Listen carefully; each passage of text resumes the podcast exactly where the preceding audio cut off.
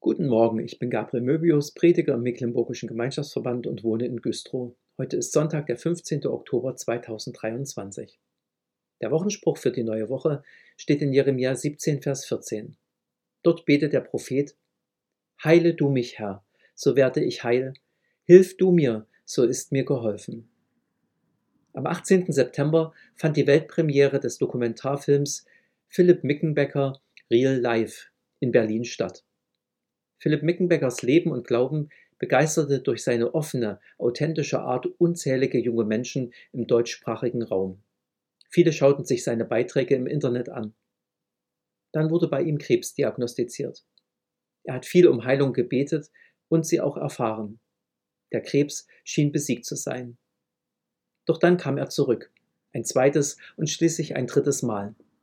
Philipp gab seinen Fans nicht nur an seinen verrückten Ideen teil, sondern auch an seinem Umgang mit der Krankheit und an seiner Hoffnung auf Gott. Irgendwann mussten die Ärzte zugeben, dass sie dem 23-Jährigen nicht mehr helfen können. In einer Fernsehsendung sagte Philipp Meckenbecker unter anderem, ich habe jetzt nur noch Gott als Arzt, weil die anderen mir nicht helfen können. Und so erlebe ich ganz real, dass er mir gerade so einen Frieden und so eine Ruhe gibt. Er gibt mir so eine ganz feste Gewissheit, dass er eben immer noch alles unter Kontrolle hat. Ich habe so krasse Sachen erlebt, wie Gott mich getröstet hat, als meine Schwester starb. Ich habe erlebt, wie er mich geheilt hat. Durch diese Diagnose habe ich auch irgendwie die Möglichkeit, einfach den Leuten diese Hoffnung weiterzugeben. Das ist für mich das Schönste, was ich im Moment machen kann. Wenn dann Leute zu mir kommen und sagen, hey, ich wollte mich umbringen, ich habe deine Videos gesehen, das hat mir wieder neuen Mut und neue Hoffnung gegeben. Ich denke nicht, dass Gott das will, aber er hat es zugelassen, er hat es nicht verhindert. Und da habe ich direkt gespürt, damit hat er auch wieder einen Plan. Und was auch immer der Plan ist, ich mache da mit, auf jeden Fall. Ich stelle mich dem nicht in den Weg. Ich lege das in Gottes Hände und vertraue darauf, dass er mein Arzt ist. Eine andere Wahl wie ihn habe ich ja auch nicht. Ich glaube, wenn ich die Hoffnung nicht hätte, könnte ich das alles gar nicht aushalten. Ich weiß nicht, wie Gottes Plan so aussieht ob er mich jetzt wirklich richtig gesund macht, nochmal. Ich würde es ihm locker zutrauen. Oder wenn er mich im Himmel gesund macht, wäre es für mich auch okay. Dann glaube ich trotzdem noch an einen guten Gott. Philipp starb im Kreis seiner Freunde am 9. Juli 2021, kurz vor seinem 24. Geburtstag.